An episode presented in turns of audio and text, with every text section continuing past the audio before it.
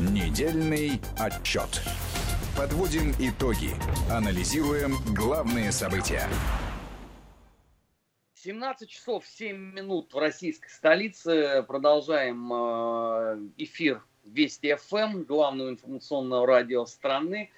Э, Армен Гаспарян и Марат Сафаров пусть на удаленке, но тем не менее на боевом посту. У нас в гостях сегодня главный научный сотрудник Института США и Канады, Российской Академии Наук, доктор экономических наук Владимир Васильев. Владимир Сергеевич, рад вас приветствовать, пусть и вот в таком режиме. Добрый день нашим ведущим и всем нашим слушателям. Приветствую, Владимир Сергеевич. Владимир Сергеевич, ну прежде чем мы поговорим с вами о том, что происходит э, в Соединенных Штатах с точки зрения вот этих вот могучих э, беспорядков, я хотел бы начать с достаточно такой бойкой недели Дональда Трампа, потому что вот, например, только за минувшие сутки он подписал указ против социальных сетей, угу. он обругал последними словами Всемирную организацию здравоохранения и еще и досталось э, Китаю с Гонконгом. Ну, вообще, редкий день э, политики проводят э, настолько плодотворно. Это что, у Трампа уже началась э, настолько мощно предвыборная кампания? Вы знаете, Армен, Армен, я бы действительно сказал, что эти вещи взаимосвязаны. Как ни странно, на сегодняшний день может быть, вот в этих событиях последних двух дней э, или последних суток очень действительно наглядно проявилось э, стремление или тенденция администрации переводить стрелки часов на внешнего врага, внешнего противника. Вот чем горячее в Соединенных Штатах Америки, а сегодня там уже в прямом смысле горячо на, на многих э, площадях, улицах и в магазинах, тем горячее или тем острее отношения между США и Китаем. Э, ибо, насколько вы хоть сказали, но я так понял, что Трамп не просто, он просто разорвал все отношения США с ВОЗ. То есть больше, насколько я понимаю, там нет ни членства, нет ни финансовых взносов. И вообще для США такой больше организации не существует. Но что касается Гонконга, то это то же самое, подпытка Э, что называется, и дальше оказывать давление на Китай. Ну, в общем, вот тот факт, что эти события быстро стали очень как-то резонировать, все-таки не надо забывать, что Трамп э, – это человек, или вернее политик, который его не случайно, может быть, называют шоуменом, который, конечно, понимает, как сегодня лепятся картинки, как сегодня происходят картинки, я имею в виду видео новостей, э, телевизионных новостей, радио новостей. И поэтому, конечно, все вот это вот в таком вот вареве, месиве и перекручено. С одной стороны, вам где-то пожары в Миннеаполисе, в других городах, а с другой стороны, вот тебе на и по Китаю, что называется, врезали по полной программе. Ну уж такого, чтобы взять вот и заявить, что нет, не знаем мы такой больше Всемирной организации здравоохранения. Может и была, но теперь мы ее в упор не видим и в упор не слышим. Естественно, что это тоже резонирует, потому что медийное пространство велико в Америке, и, и как, проблем или рубрик для внимания общественности хватает даже в коронавирусе, состоянии коронавирусной эпидемии и в самоизоляции. Вот это все, естественно, призвано, э, что называется, одно где-то переложить, другое смягчить, отвлечь внимание – и мне лично представляется, что, возможно, до момента там выборов, пока, скажем так, условно, там до начала ноября, вот эта ситуация будет продолжаться и дальше. Чем больше будут, как говорится, какие-то разворачиваться дела внутри Соединенных Штатов Америки, а они в общем, э, на сегодняшний день будут э, продолжать, э, продолжаться, то в большей степени вот будет градус американских, ну что ли, внешнеполитических шагов, как вот именно компенсирующих, отвлекающих внимание ну и нам тоже надо быть на чеку, потому что Китай это Китаем, но судя по некоторым данным и про Россию тоже не забывают, потому что, если не ошибаюсь, эта неделя тоже где-то началась э, с обсуждения выхода Соединенных Штатов Америки из договора об открытом небе. Это тоже, с моей ну, точки Нас не дали, как э, сегодня обвинили в том, что мы изготовили миллиард фальшивых долларов и реализовали их э, в Ливии для того, чтобы разрушить американскую вот, финансовую вот, систему. Вот, вот, вот.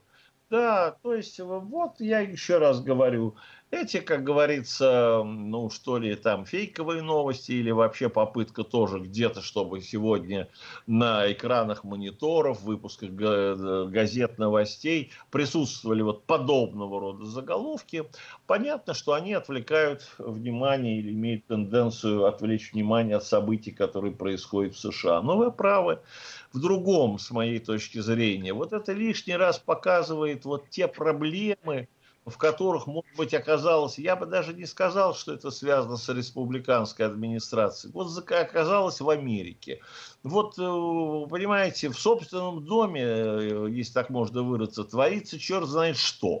А интересы сверхдержавы, вот, пожалуйте, она думает о Гонконге, она думает, может, там еще о Тайване, и об африканском континенте. Вот самый вот момент, может быть, все-таки сосредоточить все свои усилия на, на решение внутренних проблем.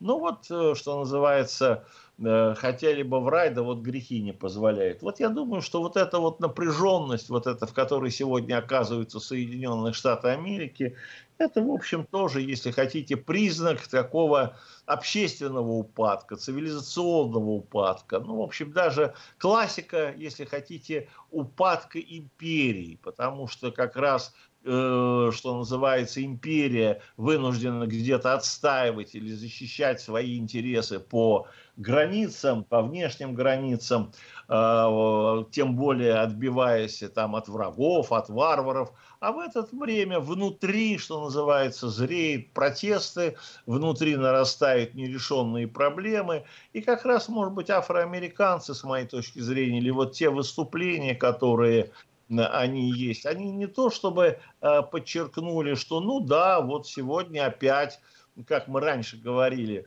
Армен, помните, в добрые времена, ну вот у вас там, я не знаю, э, линчуют афроамериканцев, сегодня можем сказать, ну да, у вас там тоже жгут э, какие-то дома, покрышки, пожары, но здесь другая вот ситуация, она именно связана с тем, что то положение, в котором сегодня ущемленное социально-экономическое положение, в котором сегодня оказалось или оказывается афроамериканское население, несмотря на, может быть, уже 50, прошло уже там 50 лет, э, полвека со мной принятия там громогласно в середине 60-х годов законодательства об обеспечении равном обеспечении прав, э, ну, в том числе и права голоса, политических прав, а вот социально-экономическое положение, что называется, не просто оставляет желать лучшего, а оно говорит, что расизм присутствует, он есть, есть и расовая дискриминация, есть ущемленное положение.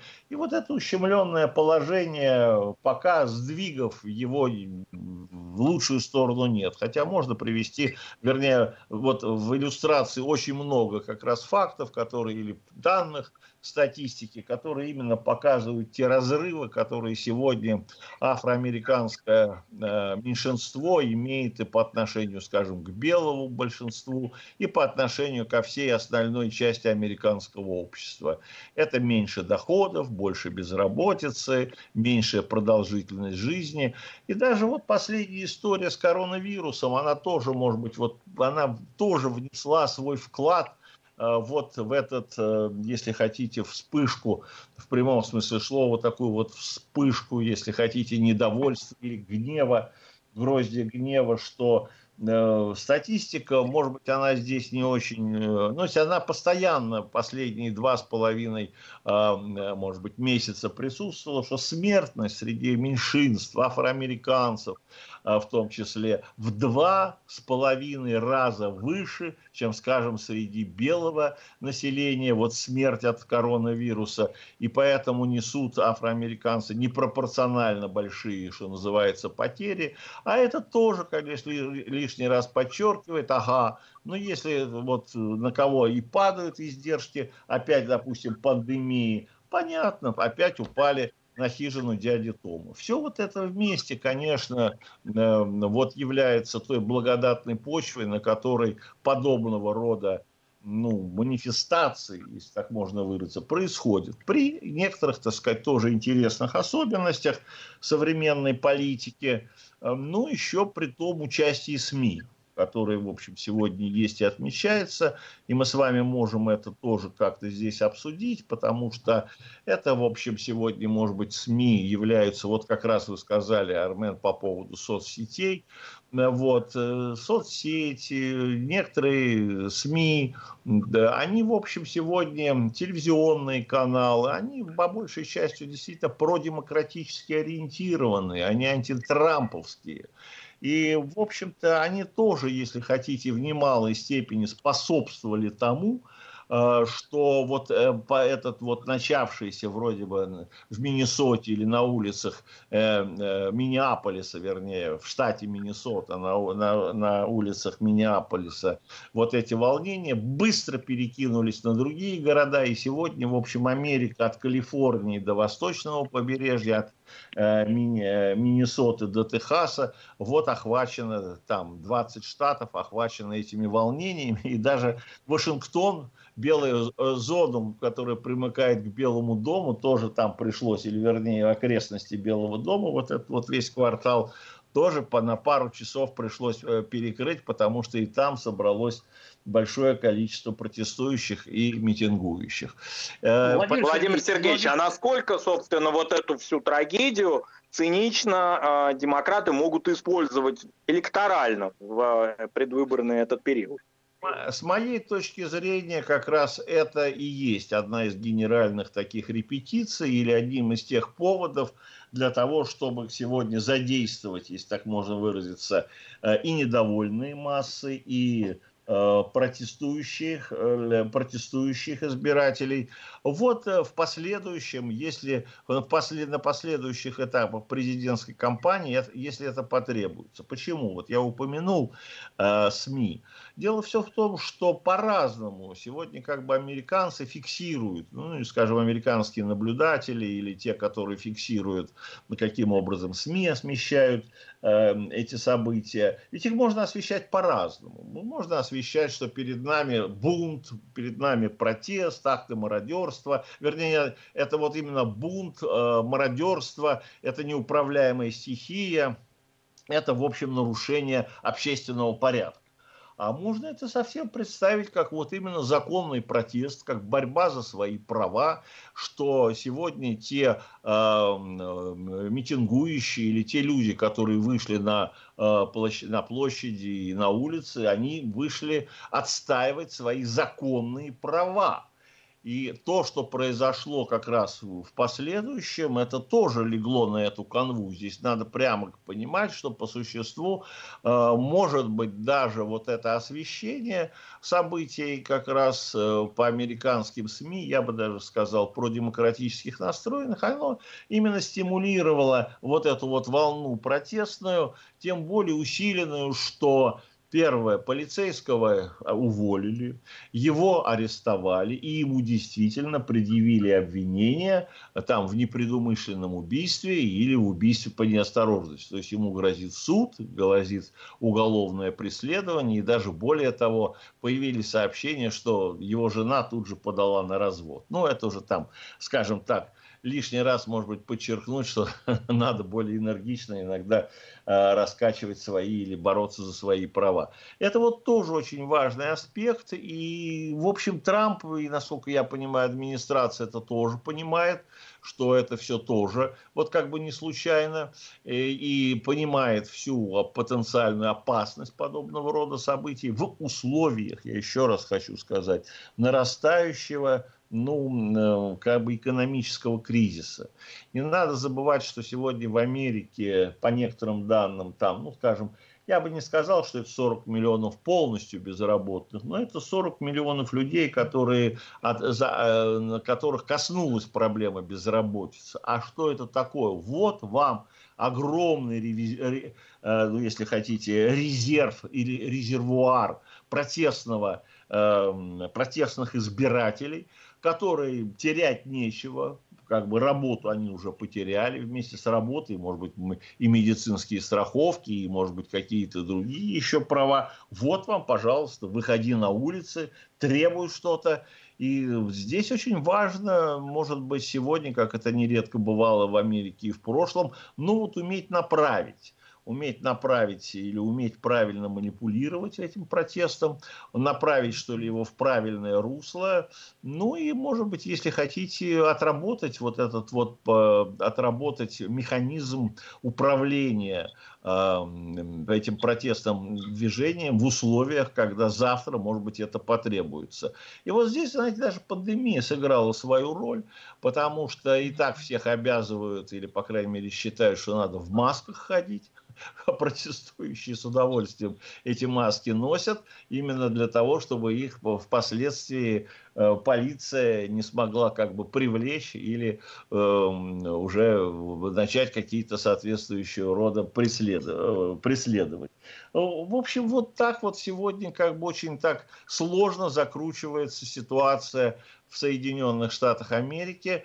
Э, может быть, в каких-то аспектах она является э, неординарной, э, может быть, кое в чем Америка время от времени периодически с подобного рода проявлениями она безусловно, сталкивается. И вот как раз тот указ, который там Трамп подписал против сетей, но это тоже вот форма влияния, потому что есть понимание того, что сегодня эти сети или средства массовой информации, э, телевидение, там, медийные платформы интернета, ну, они тоже очень так тонко, хитро управляют, если хотите, этим протестным движением и могут тоже при определенных условиях создать эффекты, как там говорят, оранжевой революции, арабской весны и прочих, Майданов.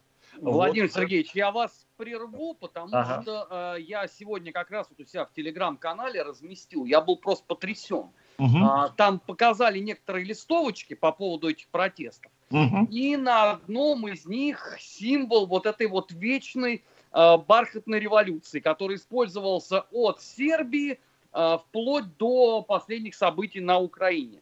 Да. Бумеранг вернулся э, туда, откуда его запустили, по ходу.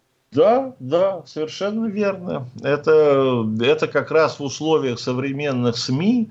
И считайте, что ну вот такова иногда, может быть, я уж не знаю, Э, то ли Америку романтичность подводит, то ли недальновидность ее правящих кругов. Хотя время от времени мы хорошо знаем, что эти протестные движения, это не первый раз, имеют тенденцию быстро переброситься и на Соединенные и на Соединенные Штаты Америки.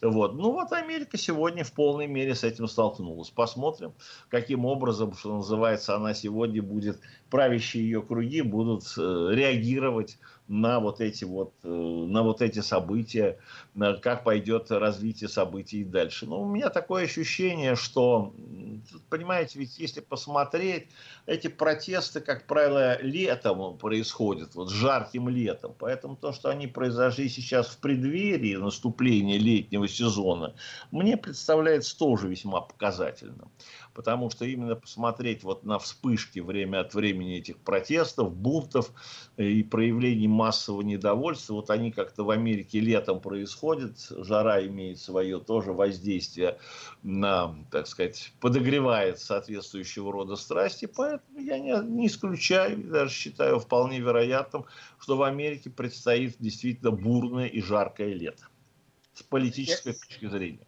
И это при том, что Америка до сих пор, по большому счету, э, не вышла все-таки из шокового состояния по случаю пандемии коронавируса. Ни в коем разе. Эта ситуация по-прежнему есть, давлеет.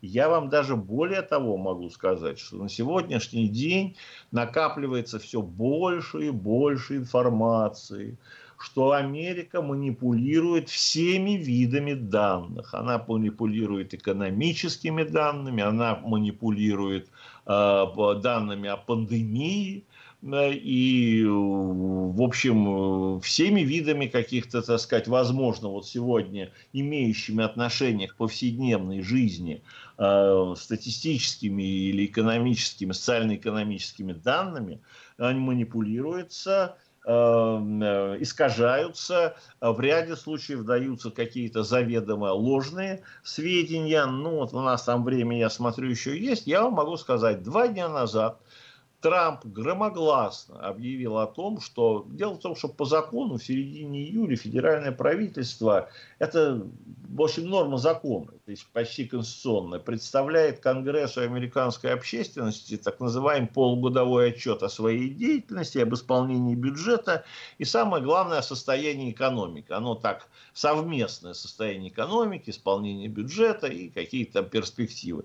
Так вот, ничтоже сумняшаяся администрация вдруг взяла и заявила, что в этом году публикации этих данных не будет вообще. Ну, объяснив, что ну, не будет. Вот не будет и все. То, чего, в общем, со времен принятия этих законов не было никогда.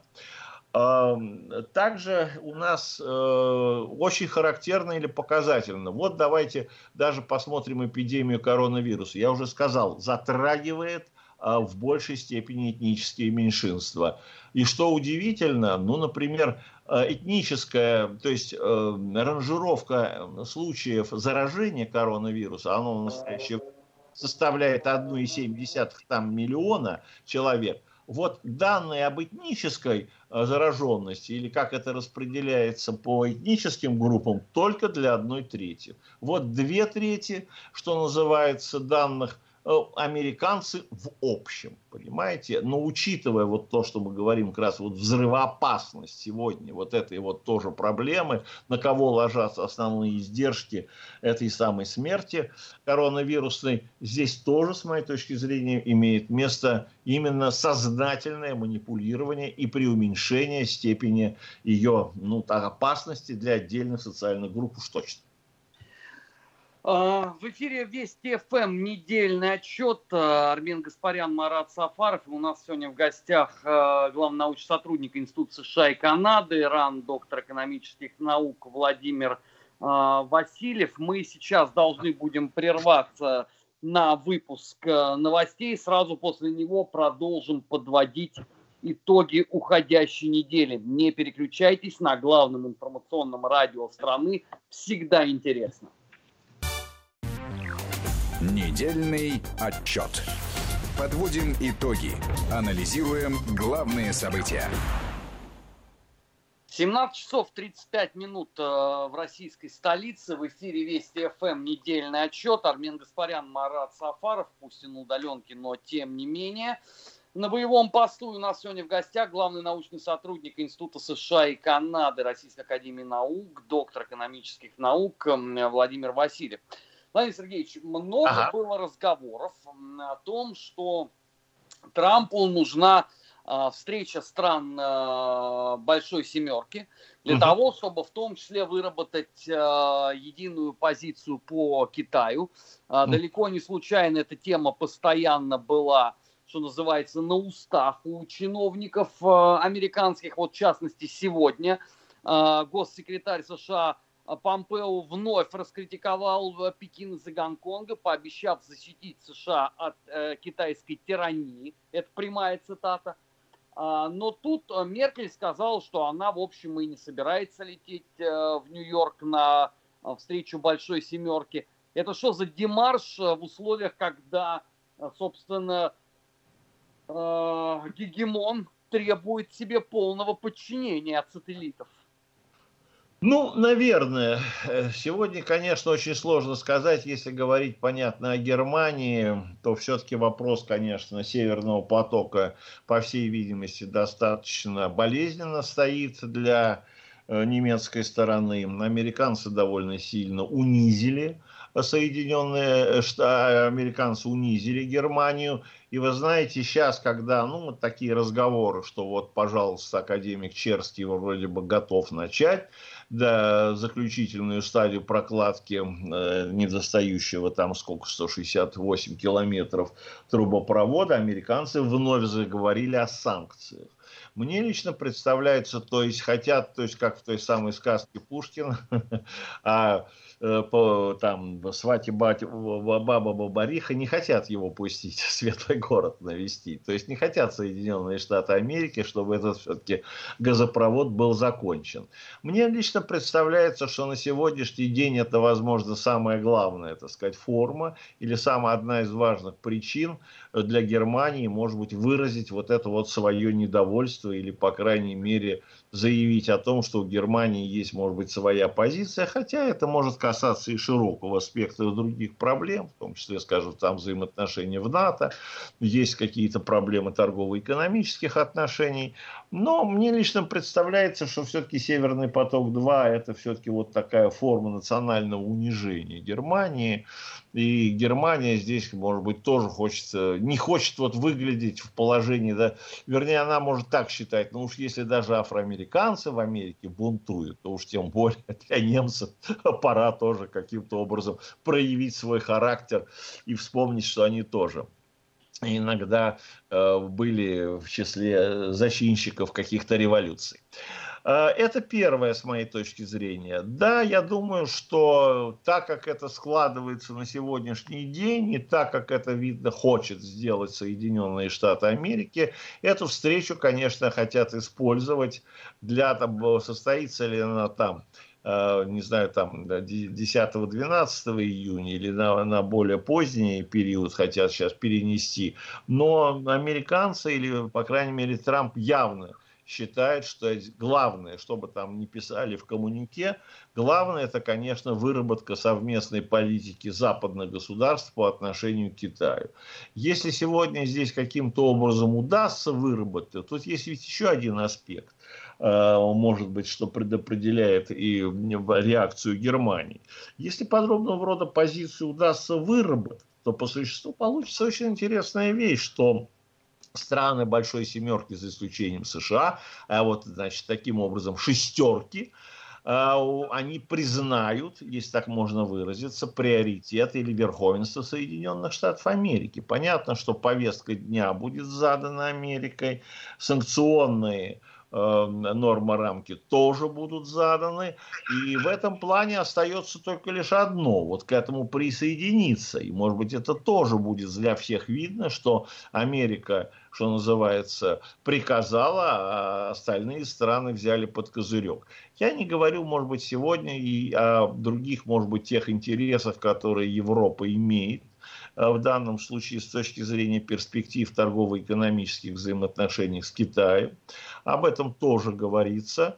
И, может быть, в любом случае здесь, конечно, Европа хочет оставить для себя какую-то свободу, свободу рук или свободу маневра, в условиях, когда остается нерешенной, ну вот пока есть, так можно в кавычках, главная проблема, вот почему сегодня Трамп спешит, с моей точки зрения, это как раз вся история с ВОЗом, потому что до тех пор, пока Запад, ну, по крайней мере, Соединенные Штаты Америки не сформулируют скажем, сумму претензий или сумму обвинений, или не напишут какой-то такой документ, ну о каких санкциях или о какой совместной позиции можно говорить. В чем там дело, мы все знаем. Что вот Китай, как говорится, провоцировал или он демонизируется с точки зрения того, что он распространил этот вирус по всему земному шару и сделал это умышленно. Но вот это-то и не получается доказать. А раз этого не получается доказать, так вот и получается, что все это виснет в воздухе. И вот э, здесь, я думаю, как раз, может быть, э, вот этот вот экивоки с ВОЗом, американцы здесь тоже каким-то образом спешат. Спешат э, именно что называется, тоже психологически оказать давление в данном случае на союзников, может быть каким-то образом запугать деятельность или повлиять на деятельность международных независимых организаций, которые тоже сегодня, как говорится, занимаются этой проблемой и пытаются докопаться до истоков, как все это могло произойти и имело ли место какой-то да, злой умысел, или же наоборот мы столкнулись с такой пандемией, и об этом этом надо прямо говорить, что национальные системы здравоохранения оказались к этому неподготовленными. Ну, извините, это не первая пандемия даже в 21 веке. Так что здесь как раз политика и медицина очень тесно переплетены между собой. Э, и я думаю, что, ну, посмотрим, каким образом состоится ли эта встреча вообще. Понятно, что Трамп, конечно, хотел провести ее в очном плане, потому что здесь вот если она будет в заочном плане, то, то тумблер всегда легко отключить по тем или иным причинам. А вот что касается, если она там состоится, я уж не знаю, в Кемп-Дэвиде, как хотят американцы, или даже во Флориде, в поместье Трампа, ну, тут Трамп может оказать, что называется, называется, непосредственно большое, так сказать, личное воздействие на лидеров, на лидеров вот этих шести стран. Посмотрим. По крайней мере, сегодня фактор неопределенности имеет место быть. И мы тоже должны его тоже принимать во внимание, потому что не все намерения, не все расчеты в нашей нынешней современном мире могут где-то оправдываться или могут, как там в известных детективных фильмах говорилось, срастаться. Это здесь надо тоже иметь в виду. Но интерес, вот как раз то, что произошло с ВОЗом, да, здесь показывается, по крайней мере, попытка Соединенных Штатов Америки сколотить такую широкую коалицию стран, уж как она там будет выглядеть по политическим, там, географическим или другим принципам, да, сколотить широкую антикитайскую коалицию. Здесь не надо здесь забывать, что как раз вот это вот демонстративно негативное отношение к ВОЗу, ну, тоже есть, как говорится, сигнал для остальных стран, ну, чтобы они, по крайней мере, ну, воздержались от более тесных контактов или от сотрудничества с ВОЗ. А то ведь завтра Америка, глядишь, и на них какие-то там санкции наложит. Этого тоже не надо исключать. Да, Владимир Сергеевич, этого... а вот если... Да, Армен, да, да, пожалуйста. Да, Марат, говори, говори. Да, вот если взять э, внутриполитическую американскую повестку и э, первый после длительной, значит, самоизоляции выход э, Байдена на публику, он там, значит, недалеко от своего дома, правда, прогулялся, но тем не менее. И сразу же получил э, очень серьезные отлуп под Трампа и обвинения, цитирую, в слабоумии, деменции, фактической полной недееспособности. Вот, а, во-первых, а, насколько допустимо в американской этике вот такая дискриминация по возрасту, насколько вообще этично, да, так выражаться, и насколько это может иметь для Трампа какие-то последствия. И э, почему вот именно на эти, значит, стороны вдруг неожиданно обратил внимание возрастные Дональд Трамп, и насколько это перспективно вообще в этой предвыборной риторике?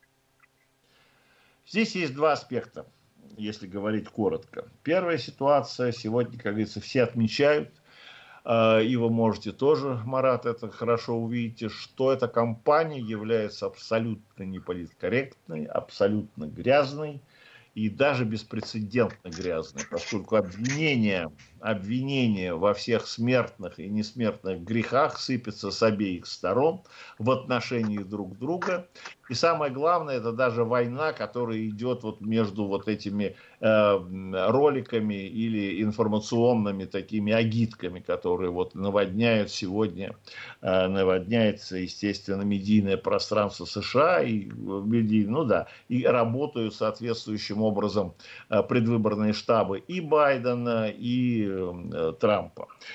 Э, и эта ситуация, вот это, если хотите, разнести в дребезги, если так можно выразиться, образ или репутацию политического деятеля, представив его как хотите.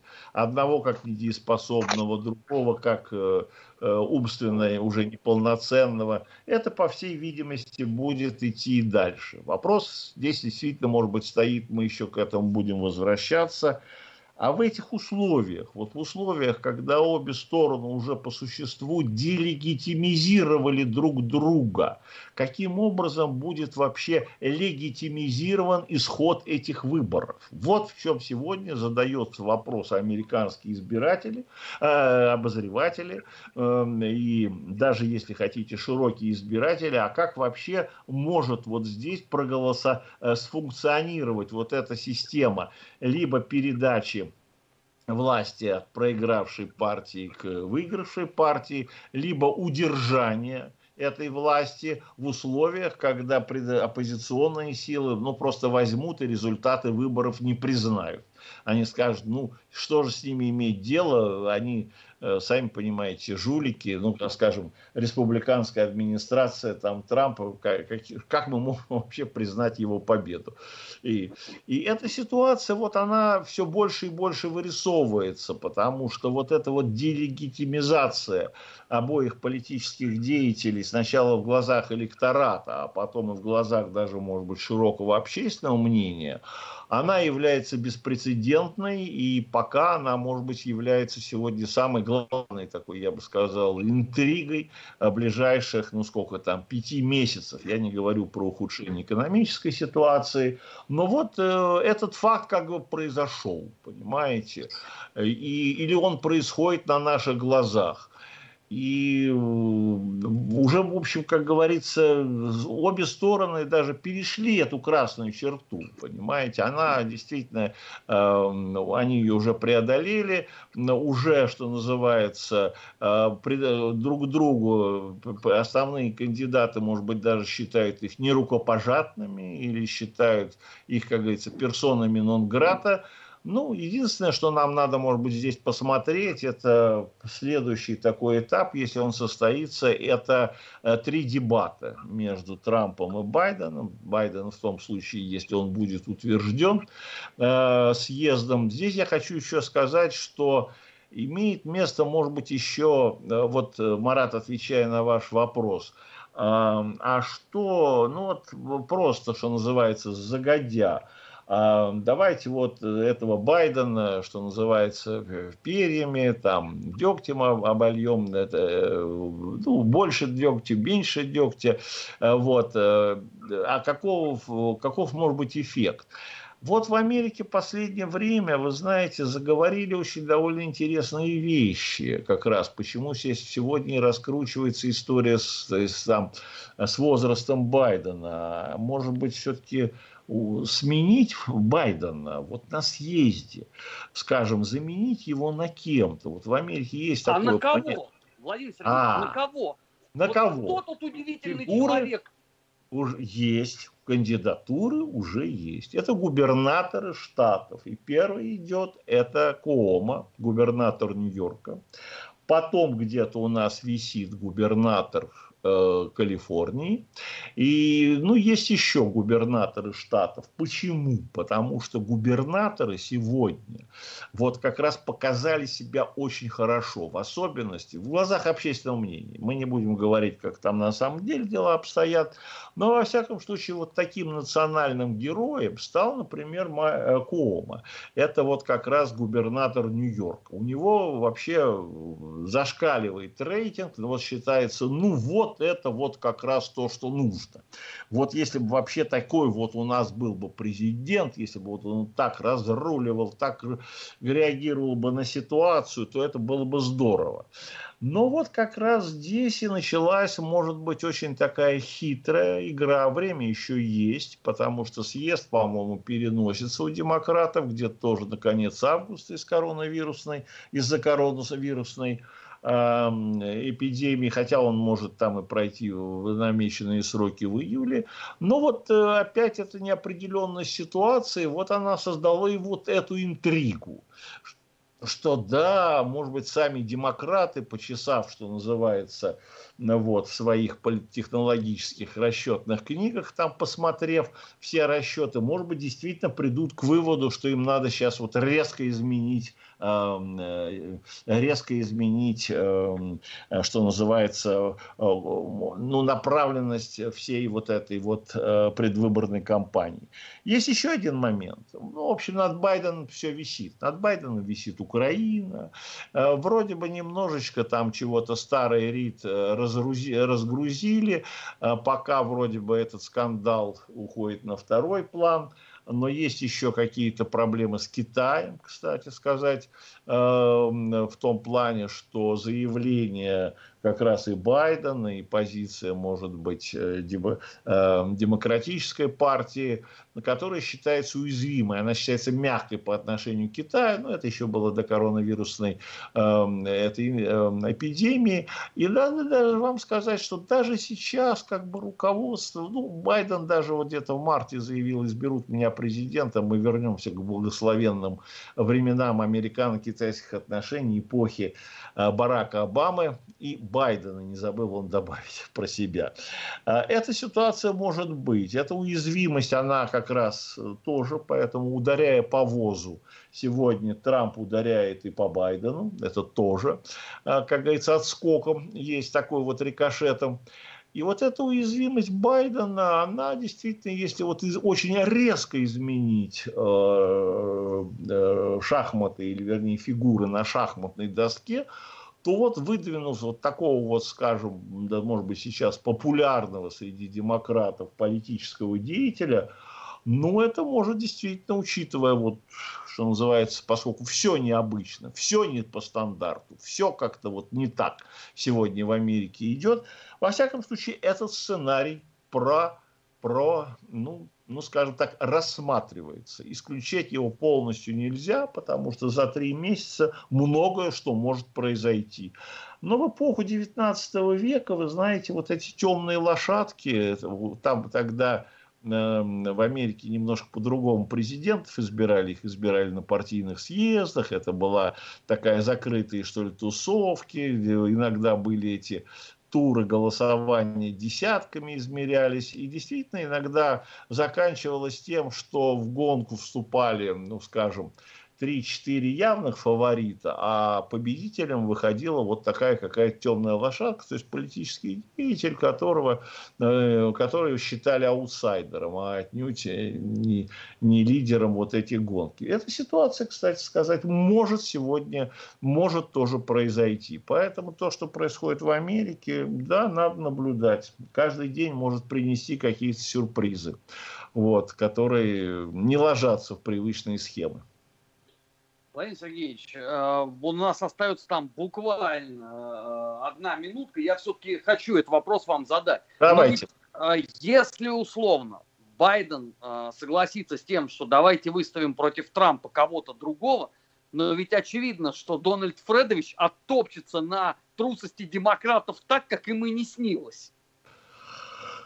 Ну, это вот и создает сегодня тоже свою неопределенность, но учтите, что Демократы пока играют на факторе экономики. Никто не знает, что будет осенью.